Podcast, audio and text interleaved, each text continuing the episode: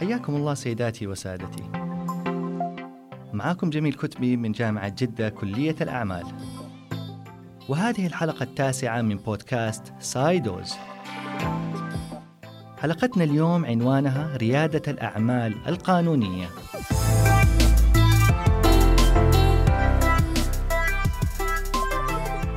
بعض المشاريع الريادية الناجحة إذا ما بدأت على أساس قانوني صلب راح تنتهي عاجلا أم آجلا؟ أو راح يخطفها أحد منك بلا شك. مثل ما صار مع المؤسسين الحقيقيين لمطعم ماكدونالدز الأخوين ماك وديك ماكدونالدز. لما أخرجهم ري كروك من الشركة الأم وسطع على حصتهم وطلعهم من المولد بلا حمص. لذلك حلقة اليوم مهمة جدا جدا جدا لكل رائد أعمال. حتى اللي يفكر يبدأ مشروع الريادي. فالبعد القانوني للشركات الناشئة ما يقل أهمية عن البعد المالي أو العملياتي أو التسويقي. لذلك صنعنا لكم هذه الحلقة المميزة عشان نبحر فيها مع ضيفنا الغالي في عدة محاور قانونية مهمة. ضيفنا في هذه الحلقة هو المستشار القانوني والمحامي المعروف السيد هاشم بن زين كوشك. ولد الضيف الكريم ونشأ في مكة المكرمة وتلقى فيها تعليمه العام ثم انتقل لجامعة الملك عبد العزيز وأنهى فيها بكالوريوس الأنظمة من كلية الاقتصاد والإدارة. بدأ حياته العملية مع مؤسسة محمد بن لادن. ثم انتقل للقطاع العام وتحديدا لأمانة مدينة جدة كباحث قانوني في شؤون الأراضي. ثم انتقل لأمارة منطقة مكة كباحث قانوني في الحقوق الخاصة. ليتم ترشيحه لاحقا كمدير لإدارة الشؤون المحلية بأمارة منطقة مكة المكرمة. وبعدها تم اختياره ضمن الفريق المعني بتأسيس محافظة جدة. وتقلد ما شاء الله عدة مناصب مهمة منها رئيس شعبة المتابعة والتفتيش بالمحافظة. واليوم هو صاحب مكتب محاماة معروف ومختص بالقضايا التجارية والعقارية. ومحكم معتمد من وزارة العدل وموثق معتمد أيضا من وزارة العدل. ويحمل عضوية الهيئة السعودية للمحامين. حياك الله يا أبو يوسف ونورتنا في الحلقة التاسعة من بودكاست سايدوز. الله يبقيك يا دكتور جميل وأنا حقيقة سعيد ومتشرف بتواجدي هنا معك وبإذن الله تعالى تكون حلقة مفيدة وثرية بالمعلومة. بحول الله وما عندي أي شك. الحقيقة حلقتنا اليوم يا سيد راح نقسمها لثلاث أجزاء. الجزء الأول راح نتكلم على مرحلة ما قبل البدء بالمشروع التجاري. الجزء الثاني راح نتكلم على مرحلة التأسيس. والجزء الأخير من الحلقة راح نخصصه لمرحلة الانطلاق وما بعدها. إيش رأيك؟ نتوكل على الله ونبدأ؟ توكلنا على الله. بسم الله.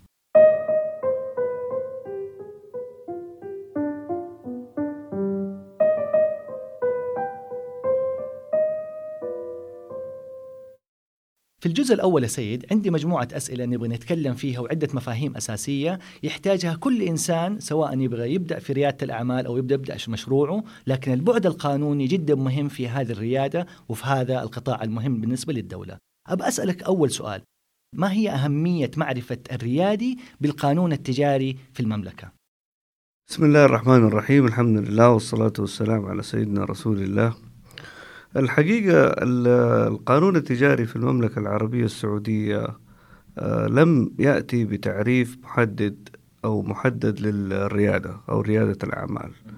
إنما هي كمفهوم هي الأعمال المستجدة سواء من حيث القائم بها أو من حيث النشاط ذاته. إذا كان نشاط بيضيف قيمة مضافة للسوق المحلي فهذا يعتبر من آه، ريادة الأعمال.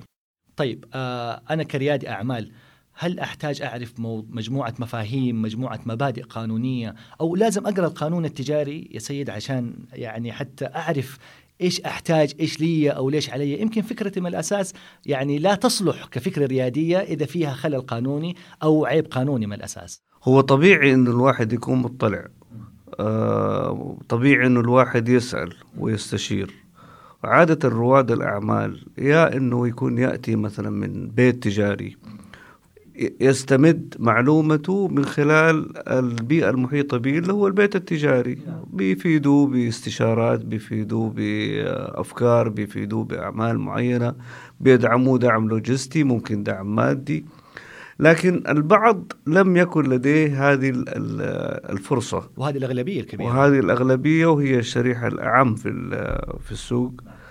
هذول ما عندهم حقيقة هذا الدعم. فبيضطروا إنهم هم يعني يطلعوا ويقرأوا. والحقيقة يعني المملكة العربية السعودية رائدة في مسألة دعم آه، أصحاب ريادة الأعمال. من خلال إنشاء ما سمي بهيئة المنشآت الصغيرة والمتوسطة. والحقيقة هذه هيئة مهمة جدا ومنصة أنا أنصح أي رائد أعمال لابد من أنه يزور موقعهم أو منصتهم ويدخل وحيجد كل ما يسر وكل ما يدعم فكرته سواء في مرحلة قبل التأسيس وأثناء التأسيس وبعد أيضا تشغيل المشروع وتأسيس الكيان التجاري. جميل. والحقيقة يعني آه، الجهود اللي بتذكرها اللي بتقوم فيها المملكة اللي بتدعم فيها ريادة الأعمال جدا جبارة وكبيرة منها زي ما ذكرت آه، آه، هيئة المنشآت الصغيرة والمتوسطة.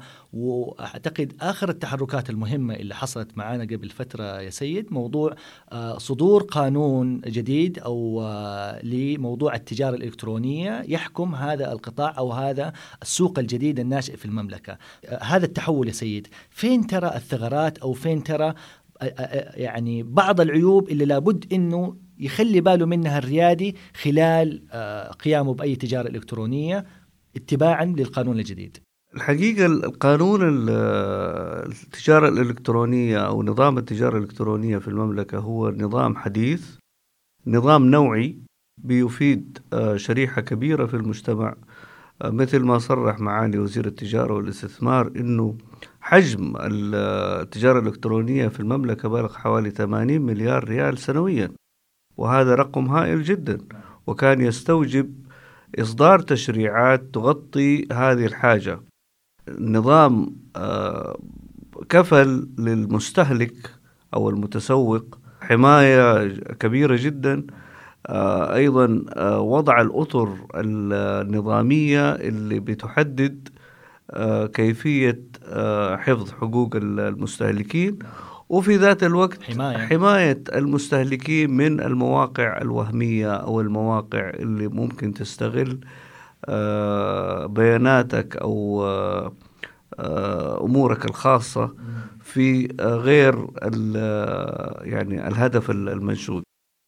فهذه الحقيقة يعني نقلة نوعية. المملكة العربية السعودية سباقة في إصدار هذا النظام. النظام صدر من ستة أشهر تقريبا. الآن صدرت اللائحة التنفيذية. جميلة جدا. إيش الفرق يا سيد ما بين النظام واللائحة التنفيذية؟ معليش يعني آه، إحنا كده ثقافتنا القانونية شوية ضعيفة. النظام هو اللي يصدر بموجب مرسوم ملكي بناء على اقتراح طبعا من الجهة المختصة. وزير التجارة بيدرس حالة من الحالات بيرفع بها مشروع نظام لمقام مجلس الوزراء. مجلس الوزراء بيدرسه من خلال هيئات الخبراء وبالتالي آه، في حال موافقته بيتم رفعه للمقام السامي الكريم لاعتماده من ثم نشره. اللائحة التنفيذية هي شرح لما ورد في النظام. نعم تفصيل. تفصيل أكثر بيان جزئيات تتعلق بنصوص عامة موجودة في النظام. باللائحة هذه كفيلة أنها بتحدد تفصيلية وتطبيقية أكثر. بالضبط. جميل. وأنا يعني آه، متأكد واللي تراه الآن من النظام هذا أنه ليس يعني فقط حفظ حماية لحقوق المستهلك فقط بل أيضا حماية للمنتج أو نفس التاجر أو الرائد الأعمال.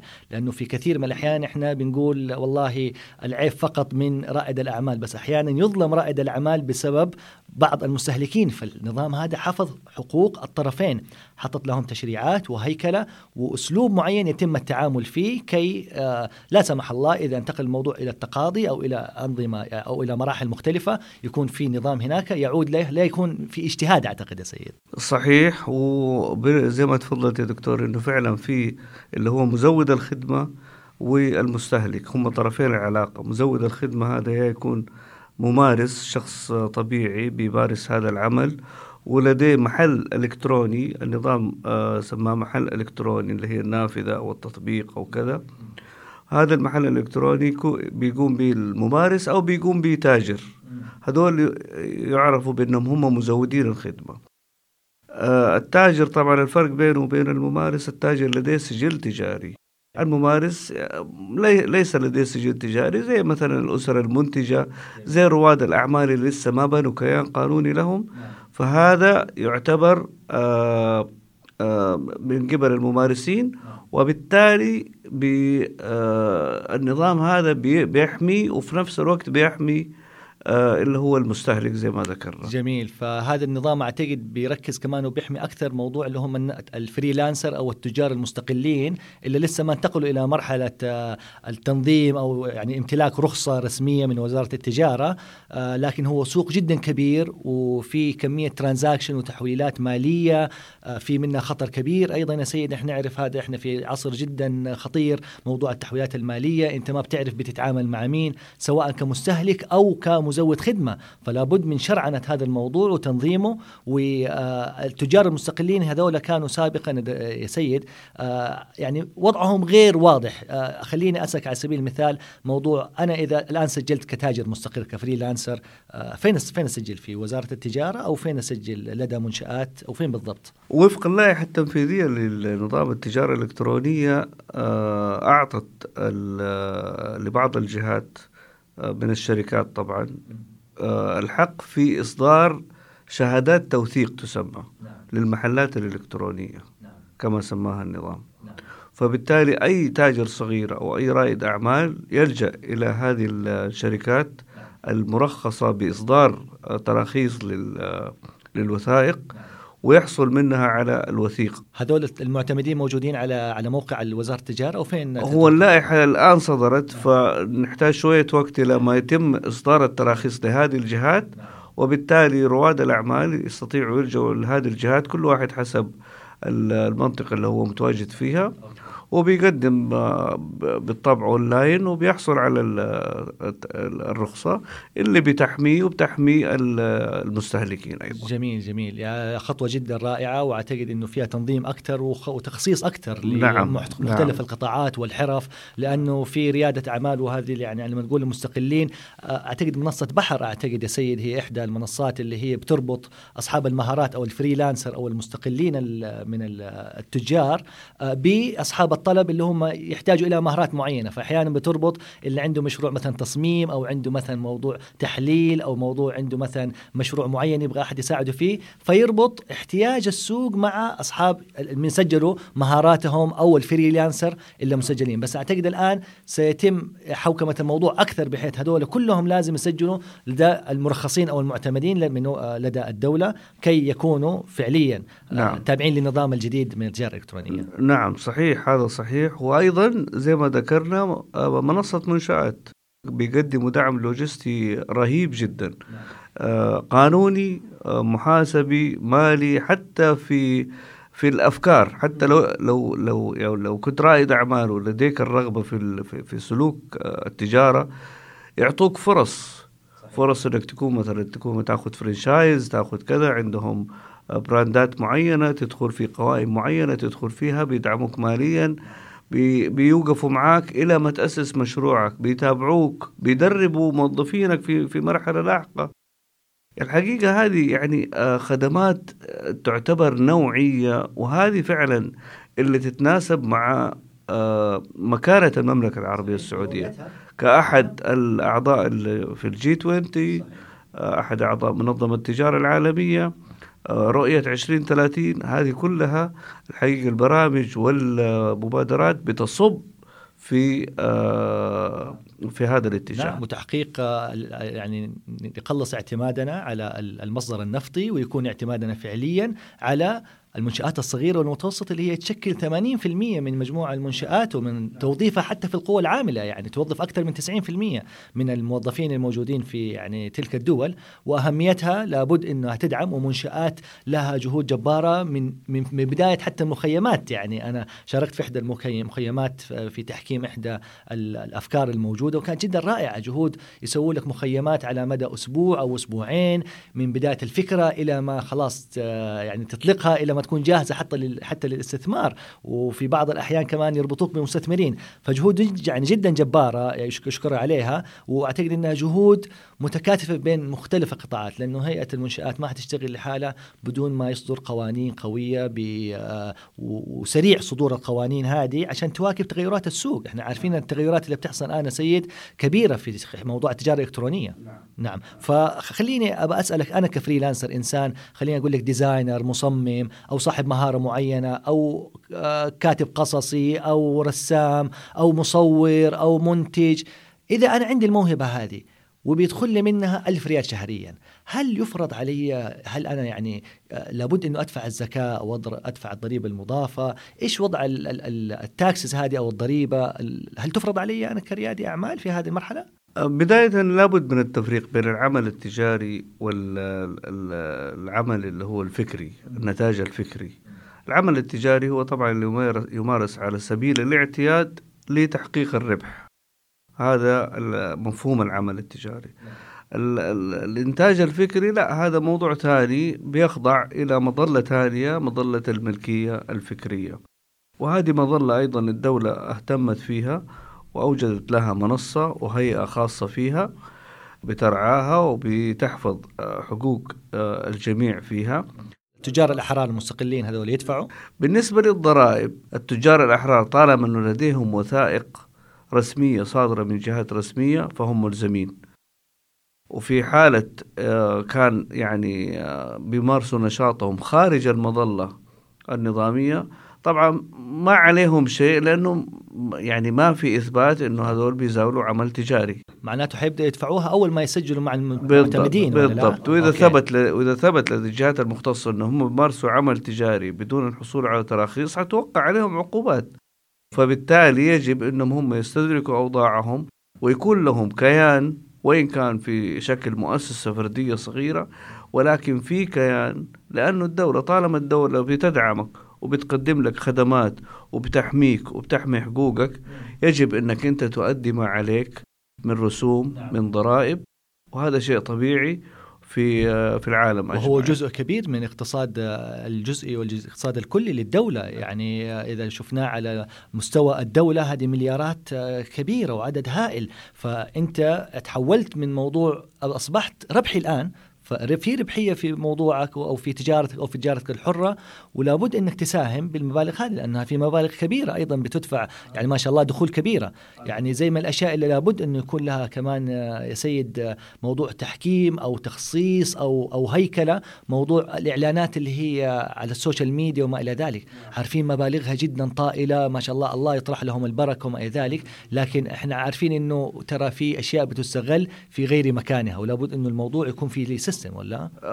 طبيعي يعني أنا في مرحلة من المراحل وأنا مستشار للعديد من الشركات التجارية اللي يعني تبرم عقود دعاية وإعلان مع مشاهير ال social media يعني فالحقيقة في مآخذ كثير في جوانب تحتاج إلى إعادة نظر تحتاج إلى آه، نصوص واضحة وصريحة لأنه آه، المشاهير هذول يعني مع احترامي وتقديري.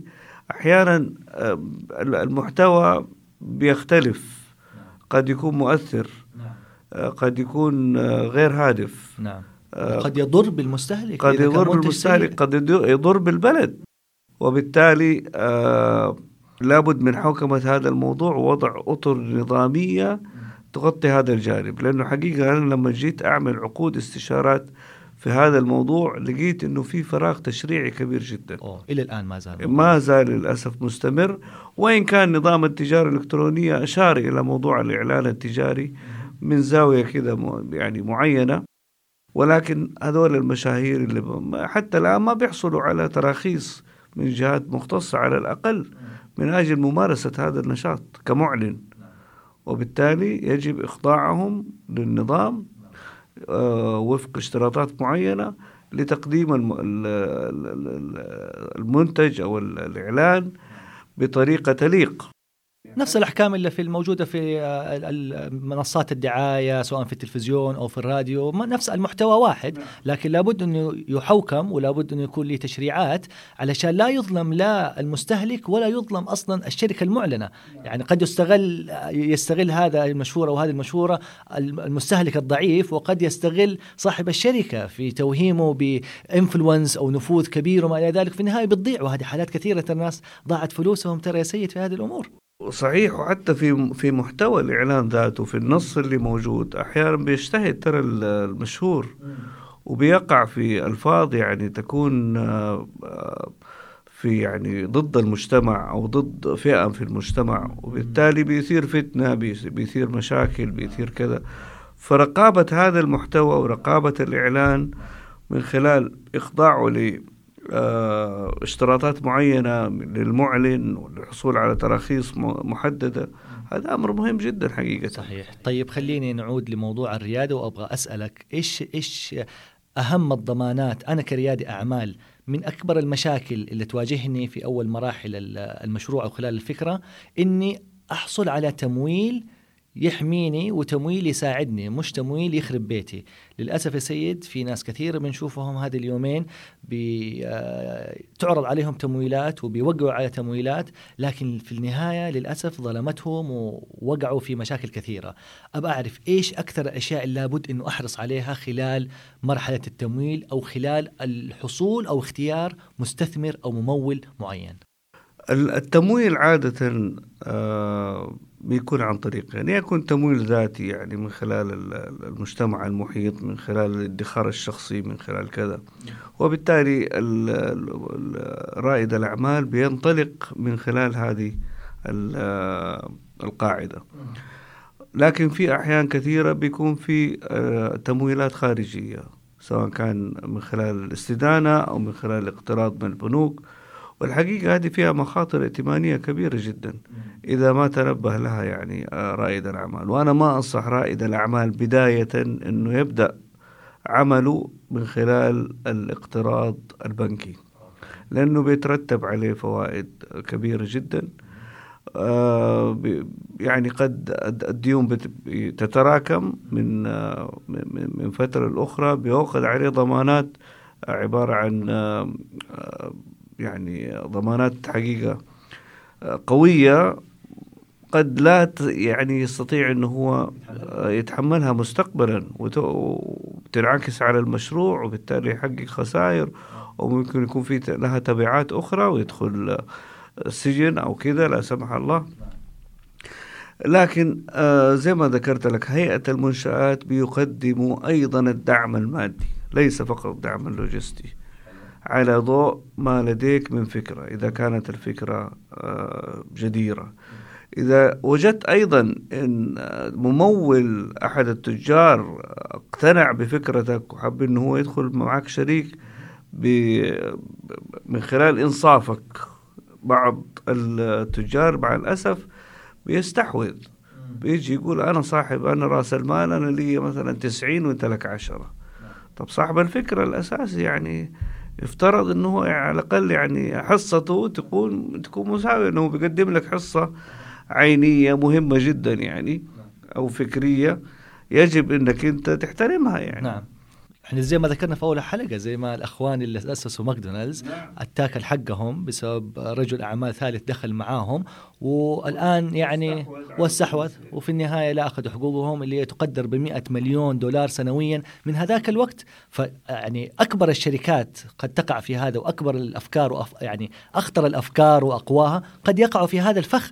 المستثمر صحيح حيفيدك وبعض المستثمرين لكن بعضهم يعني خليني آه يعني ما أبغى أشبههم كالذئاب أحيانا يا سيد. يعني يستغلوا الرائد بالذات إذا كان سنه صغير وخبرته قليلة. على قولهم السمول برنس هذه والخطوط الصغيرة اللي في العقود التي لا يعني يضع لها بال ولا تجي على خاطرك توقعك في داهية. فإيش الشيكات أشياء أخرى يعني كثيرة ضمانات قد تؤخذ على رائد الأعمال إيش اللي لازم أخاف منها؟ قبل إبرام أي شيء مع أي ممول سواء كان ممول بنك أو ممول شخصي يجب آه، مراجعة العقد اللي حيبرم من خلال متخصص مستشار قانوني تزوروا يا رائد الأعمال فقط أطلعوا قول له إيش رأيك؟ أعطيني رأيك في هذا العقد. فكرة رائعة رائدة يعني رائعة يا سيد لكن في النهاية ترى التكاليف يعني الاستشارة القانونية خلينا نكون صريحين غالية على رائد الأعمال وهذه من أكثر المشاكل اللي يواجهوها. أنا إذا فكرتي الآن أبى أعرف أبعاده وعندي عقد قد يأخذ مني مبلغ كبير يعني المكتب الاستشاري القانوني. هيئة المنشآت بيقدموا الدعم القانوني أيضا. فأول توجه إذا لسه الفكرة روح لمنشآت نعم. إذا تطورت الفكرة ودخلت على مستوى آخر ومستوى أكبر. ما يمنع. أوكي. مع الوقت. وعلى فكرة حتى وإن كان في يعني بذل من المال في في في, في موضوع تأسيسي يتعلق بالجانب القانوني والجانب المحاسبي والمالي هذا أنت تعتبره نوع من الاستثمار وليس تفريط أو إنه هدر مالي. صحيح.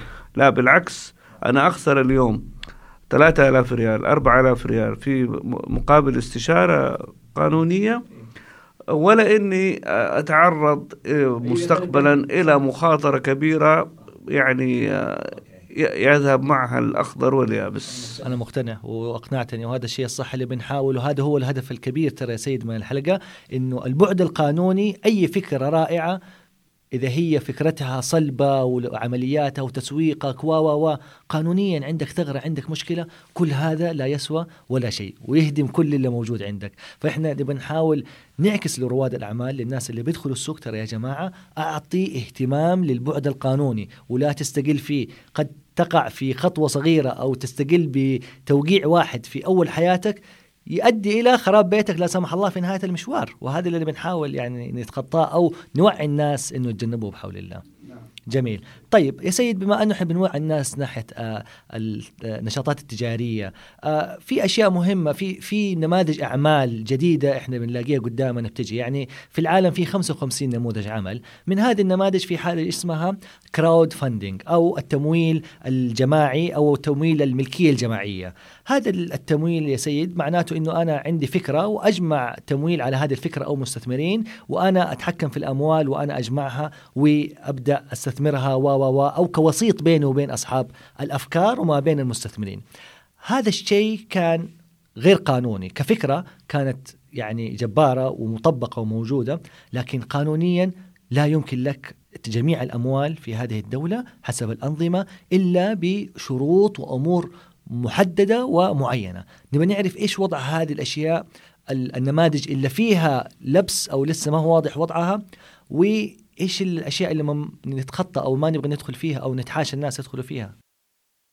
بداية وقبل كل شيء على رائد الأعمال عدم الحصول على أي ريال واحد إلا بناء على شيء مكتوب وموثق. التوثيق. نعم. أول هدف نعم. مبدأ قانوني وثق. نعم. وثق. أي شيء وثق. إجراءاتك. ومن ثم في مرحلة تالية يتم تجميع رؤوس الأموال. يعني أول شيء بناء الكيان القانوني وتسجيله في السجل التجاري ومن ثم عملية إيداع حصص آه، كل شريك في حساب بنكي تحت التأسيس في أحد البنوك المحلية. هذه مرحلة مهمة.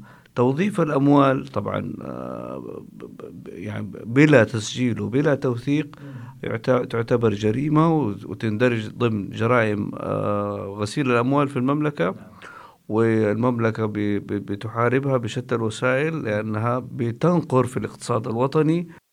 وفهم الوطن نعم. وبالتالي آه، أي آه، مبالغ أرى أنه لم لا يتم الحصول عليها إلا بعد توثيق الإجراءات وتسجيلها بشكل كامل. جميل. التوثيق مهم. إيش النشاطات اللي لازم أتحاشاها وأبعد عنها ولا أقربها؟ الأنشطة بالنسبة لوزارة التجارة في أنشطة محظورة معروفة يعني آه، على سبيل المثال مثلا التعدين التنقيب المش عارف إيه هذه أنشطة محظورة. ما في سجلات تجارية عفوا تصدر آه، فيها. في أنشطة محظورة مثلا على الأجنبي غير السعودي. كمستثمر أجنبي آه. كمستثمر أجنبي ما ما ما, ما يحق له إنه هو يدخل فيها يعني تقريبا 11 أو كذا آه، نشاط. هذه كلها موجودة على موقع وزارة التجارة هذه الأنشطة وفين بالضبط؟ موج موجودة موجودة في موقع وزارة التجارة جميل. وفي وفي ذات الأنظمة يعني نعم. في ذات الأنظمة التجارية موجودة كل آه، الأنشطة المحظورة يعني. صحيح. طيب آه، أشياء في في شباب بيقولوا لي آه ما هم عارفين موضوع السندات موضوع الكمبيالات موضوع الدفع للأجل هذه الأمور يا سيد بيدخلوا فيها لما يجي المستثمر ويبدأ يستثمر معاهم ويبغى يدفع لهم. إيش الفرق بين السندات والكمبيالات؟ إيش الأشياء اللي فيها مخاطرة؟ إيش الأشياء اللي ما أوقع فيها بالنسبة لهذه الدفعة الآجلة؟ أي ضمان لا يمكن أن يتصور أن يكون المقابل له آه، ورقة تجارية. مقصود ورقة تجارية يعني شيك أو كمبيالة أو سند لأمر. ضمان المستثمر أو الممول هو العقد. العقد اللي يكون بين رائد الأعمال وبين المستثمر. وليست السندات والشيكات ولا هذا خطأ كبير حقيقة. بيقعوا فيه شباب كثير بيعطوا سندات بيعطوا شيكات مؤجلة. آه، وهذه جريمة يعني آه، موضوع إصدار شيك هذه بدون رصيد جريمة. نعم. وبالتالي حيكون لها بعد جنائي وليس فقط بعد مالي. آه، السند اللي أمر أخف وطأة صحيح. ولكن أيضا هو مخاطرة لأنك أنت بتأخذ آه هذا المال وبتعطي ضمان بعائد أو بتعطي ضمان لحصة في رأس المال. وهذا مخالف لمفهوم التجارة. التجارة بأدخل آه على ربح وخسارة. قد أتعرض لربح وقد يعني يحصل على ربح وقد أقع في خسارة. فعلى الشريك إذا كان شريك في الشركة أنه يعي هذا الأمر تماما. التمويل ضمان التمويل يكون عن طريق آه، وسائل أخرى. عندك ضمان عقاري مثلا أنت بتقدمه هذا شأنك أنت. كرائد أعمال آه، عندك آه، مثلا آه، سندات معينة عندك أسهم تحب تحطها كمحفظة ويتم التحفظ عليها هذا شأنك. لكن أبتعد عن الأوراق التجارية تقديمها كضمانات للمستثمرين أو للشركاء. جميل. إذا نبعد عن الشيكات آه، بكل أشكالها الآجلة وما إلى ذلك. موضوع السندات والكمبيالات لازم نكون حريصين فيه. نشوف إيش اللي فيها أقل مخاطرة. وحتى لو اضطرينا لهذا الشيء لابد أننا نعرف ما نكون آه، غير واقعيين بحيث أنه نعطي الآخرين شيء لن أحققه أو بسبب يعني آه، أحلام قد أتوقع أنه راح أحققها وفي النهاية راح أتورط وتكون حقوق ملزمة علي قد تؤدي لا سمح الله إلى سجني أو فشل ما كل في شيء. شك ما في شك. نعم. لذلك من يدخل معك يجب أن يكون مؤمن بفكرك ومؤمن بإدارتك ومؤمن بقدرتك على النجاح. هذه العوامل. الثقة بين المستثمر وبين رائد الأعمال إذا فقدت سوف يتحول إلى على قولهم كابوس قانونيا قد يؤدي إلى أزمة. والثقة ليست شفهية فقط إنما من خلال ما يكتب من عقود. نعم. العقود وتوثيق نعم مصدر الالتزام بين المستثمر وبين رائد الأعمال هو العقد. أما أي شيء آخر هو دخل على بركة الله لأنه مؤمن بفكرة معينة. مؤمن بقدرة الشخص هذا على القيام بتنفيذ هذه الفكرة على تسويقها تجاريا. فحتى لو في شروط إلزامية في العقد لابد أنها تكون واقعية وعقلانية ما تودي الرجال في ذلك التوازن في العقود مطلوب يا جماعة. التوازن مطلوب. يجب أن العقد يكون متوازن في صالح جميع الأطراف. ولذلك دائما أنصح شباب الأعمال أو رواد الأعمال ممكن يكونوا شابات الأعمال أيضا أن هم يلجأوا لمحامي متخصص لمراجعة العقد وتقديم النصح اللازم. والحصول منه على نصائح مفيدة تؤتي بثمارها على مستقبل هذا الاستثمار.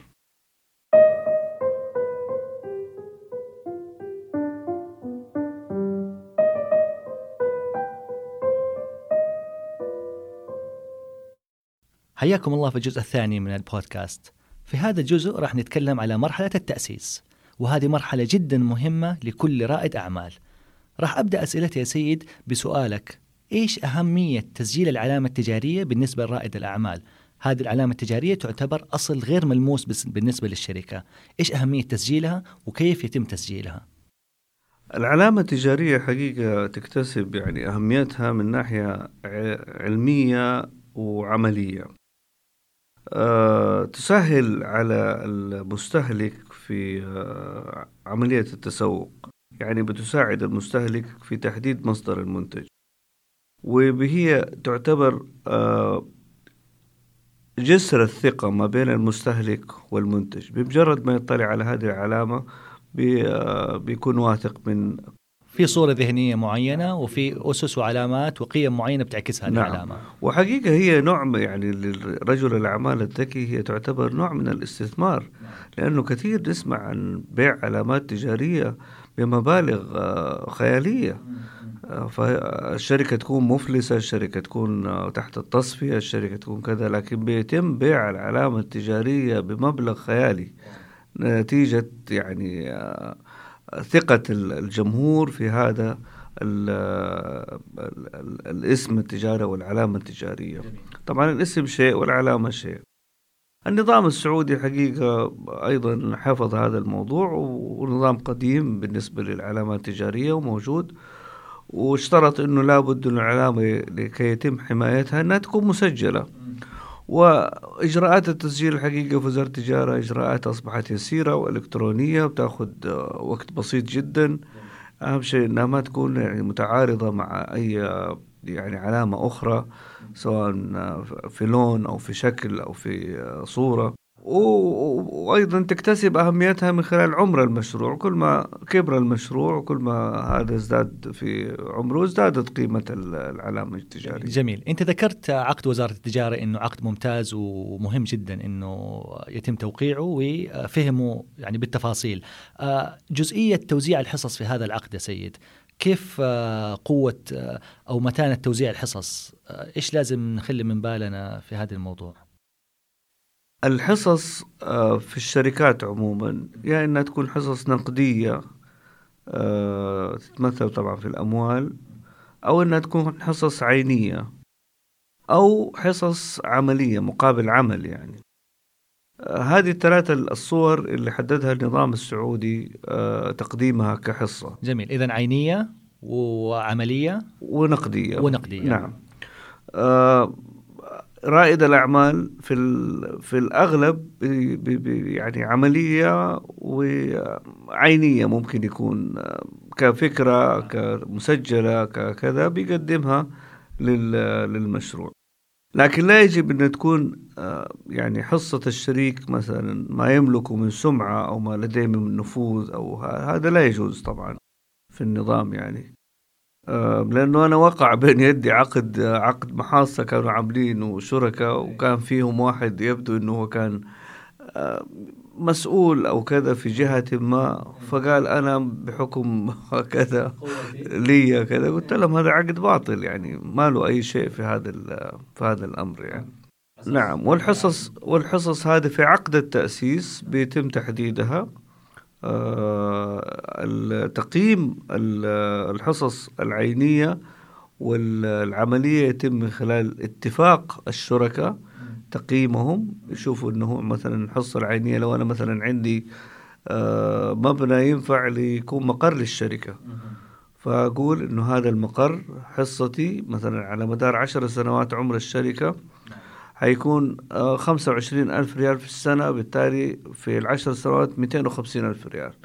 ميتين وخمسين ألف هذه تحتسب من إيش؟ من رأس المال وبتطلع نسبة آه، نسبة وتناسب. جميل. يعني. هذه إذا عينية. نعم. المالية معروفة هي حصة تدفع أو كرأس مال تمام؟ المو... النوع الثالث اللي هو الجهد أو العمل. هذه في لغط كبير يا سيد وفي يعني عدم فهم بالنسبة للنقطة هذه. أنا وشريكي بدأنا المشروع وكلنا بنشتغل. أنا ساهمت بجزء من المال هو ساهم بجهده. هو مساهمته كانت فقد الجهد والعمل معايا. لكن أنا ساهمت بعمل ومال.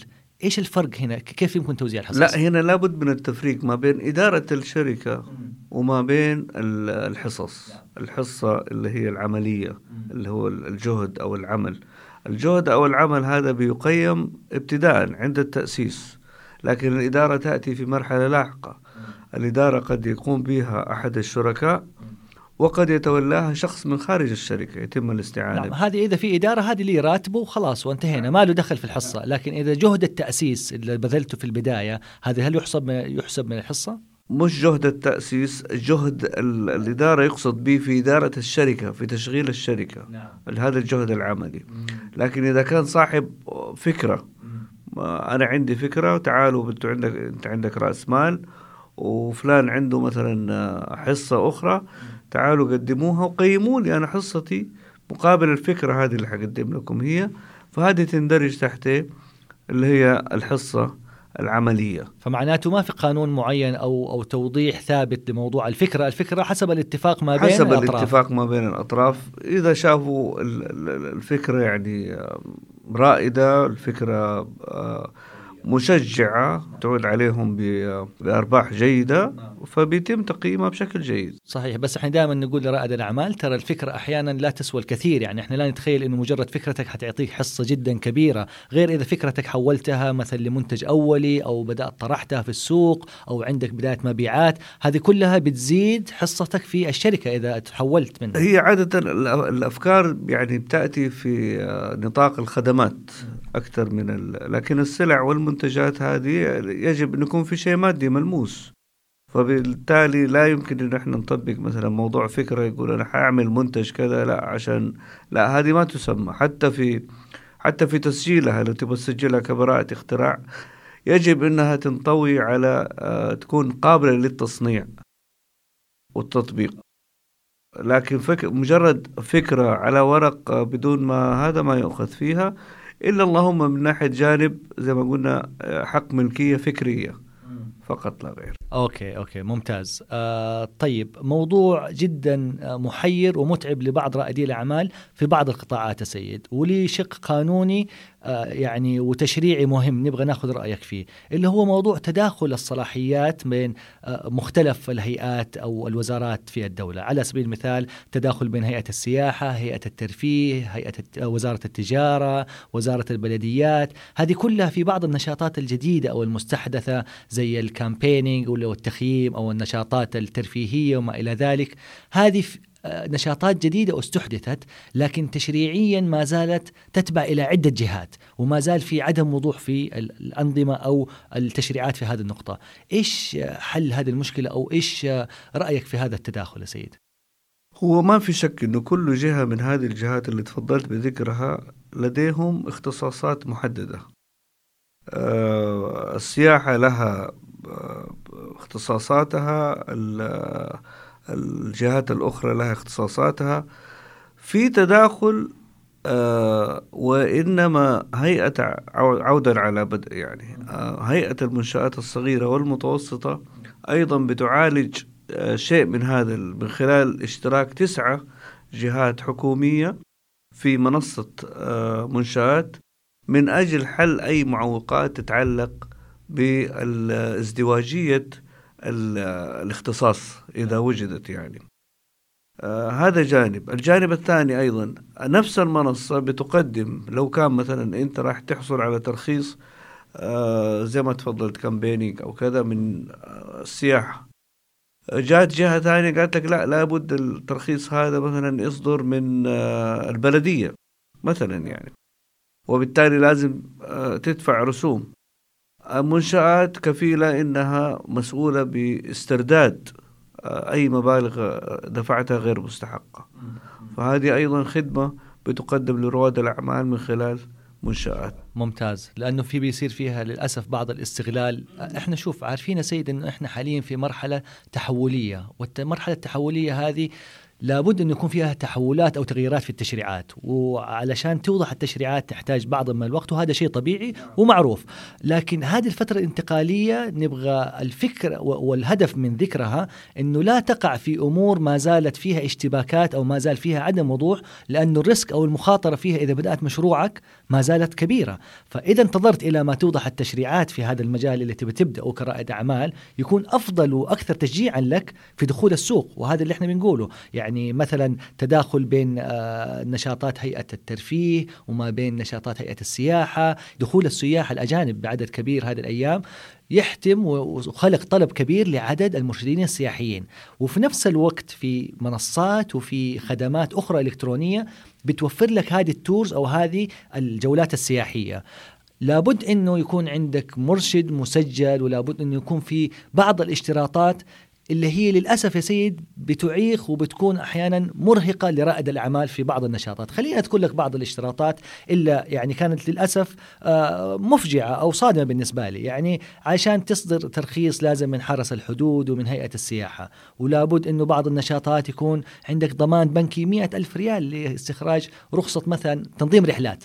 مئة ألف ريال هذه ليست مبلغ كبير أن تشرطوا علي. كرائد أعمال في بداية مشروعي إذا أنا أبدأ في موضوع آه، الترفيه أو الإرشاد السياحي وما إلى ذلك.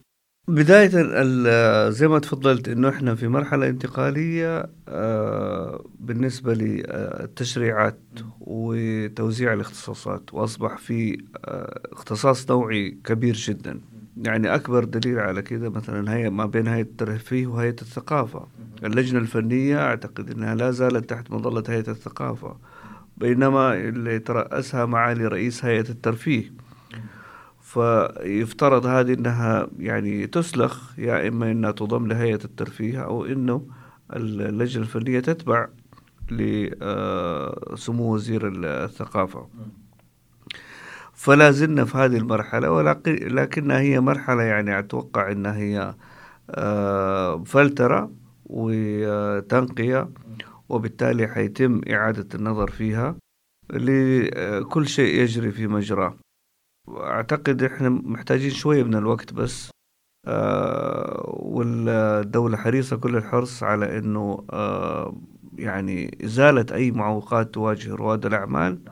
وبالنسبة للتكاليف إذا كان في أي شيء أعتقد أنه آه، المجال مفتوح يعني لإعادة النظر فيها نعم.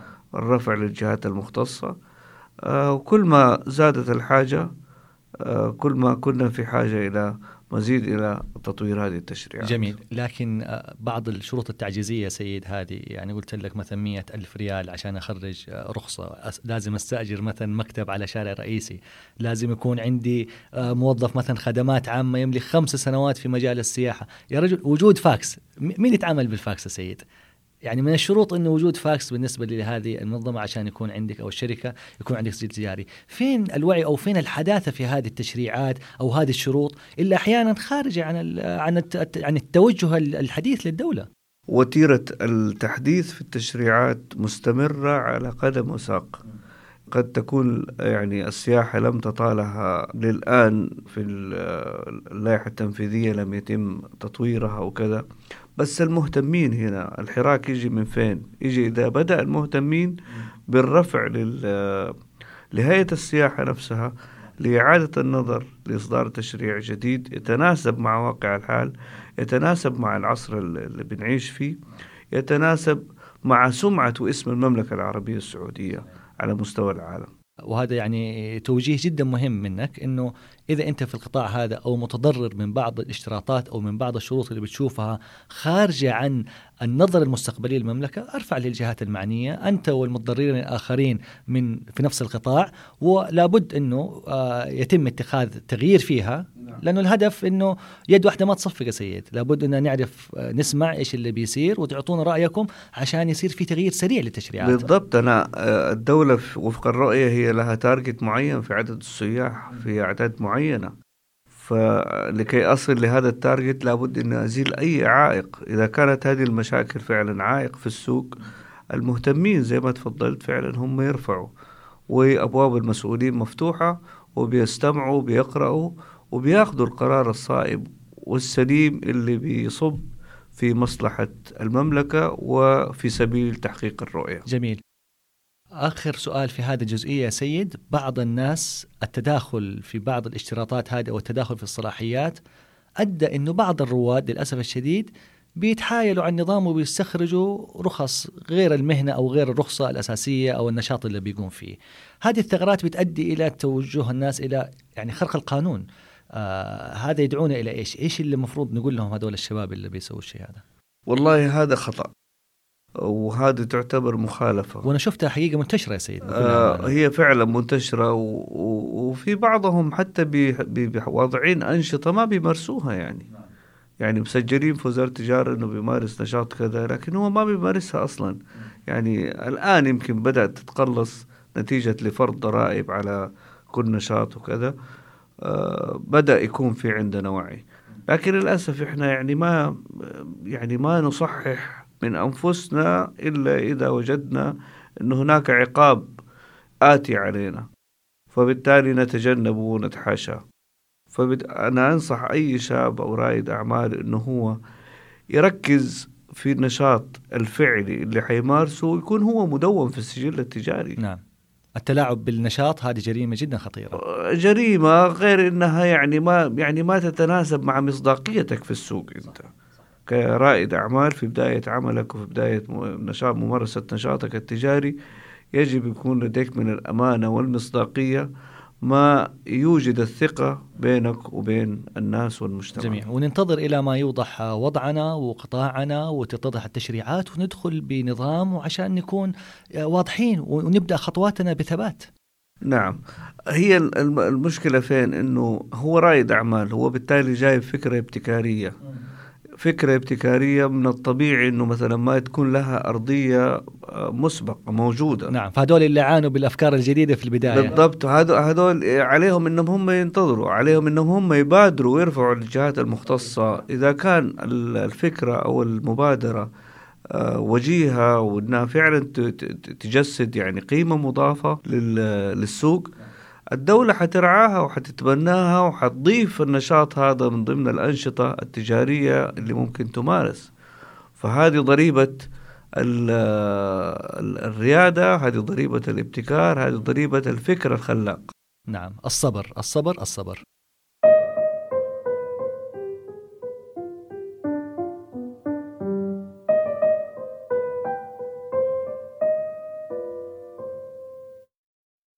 في الجزء الأخير من البودكاست راح نتكلم على مرحلة الانطلاق ومرحلة التطبيق. نبغى ناخذ منك يا سيد مجموعة نصائح وتوجيهات لكل واحد يبغى يدخل تجارة أو يبغى يبدأ مشروع تجاري كرائد أعمال. إيش تحب تقول لنا وتنصحنا في نهاية هذه الحلقة الرائعة؟ أه أولا وأخيرا الاعتماد على الله عز وجل. المصداقية تقوى الله عز وجل في العمل. آه، عدم استغلال حاجة الناس. إذا استطاع رائد الأعمال أو التاجر إنه هو يحرص على هذه الأشياء أنا أتوقع بأمر الله تعالى الله سبحانه وتعالى حيوجد له ما يعرف بالبركة في رزقه وماله ونمو هذا المال.